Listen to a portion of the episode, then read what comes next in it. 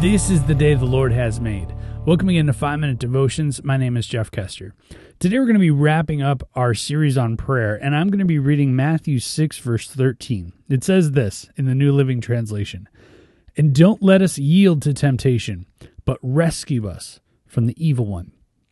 Now, most of us know the traditional Lord's Prayer, and it says, And lead us not into temptation, but deliver us from evil. Now, I always had trouble with the traditional Lord's Prayer because is God does God really lead us into temptation? You know, I thought that that's what the devil did. See, I really like the New Living Translation where it says, "And don't let us yield, don't let us give into temptation." Because that's what really it is is we're the ones giving into the temptation and we don't want that. And at the end it says, "And God rescue us from the evil one." We need so much rescuing in our lives. And how often do we go to God, hands out, in a sign of surrender, going, God, rescue me from this? So many of us are bound by our sin. But this week, as you pray, and this is a pure suggestion to you, have your hands open and facing up in a sign of surrender. You know, so many of us are raised with our and, and told to fold our hands and close our eyes. And that's really, you know, I asked my students a couple weeks ago, why do you guys do that? Do you know why? And like, I don't know. It's just something we were told to do. Well, yeah, you're told to do that as a little kid because you're a little kid and you're easily distracted. You like to play around with your fingers and look around the room and kind of take it all in. You're easily distracted.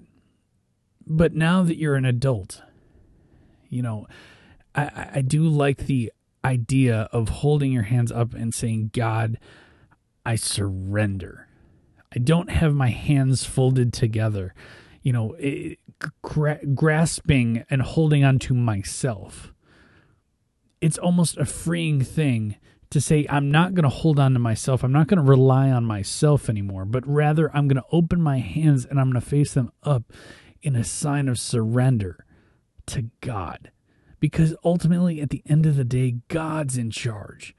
And at the end of the day, God's the one that we should be looking to, not ourselves, not clinging to ourselves, hoping that we can get things done in our way, but rather going to God and asking God to help us.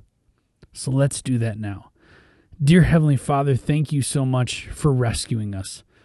God, so often we give in to temptation, but right now, God, I'm asking those of us who are tempted on a regular basis, which is all of us, that you would defeat the evil one so that we do not give in to those temptations. God, no matter what they are. God, be with us and guide us this week as we start the Lenten season. Let us surrender. Let us realize what prayer really, really is and it's a surrendering of ourselves to you. It's in your name we pray. Amen. Remember, you're a loved child of God. And how are you going to echo Christ today? We'll see you tomorrow.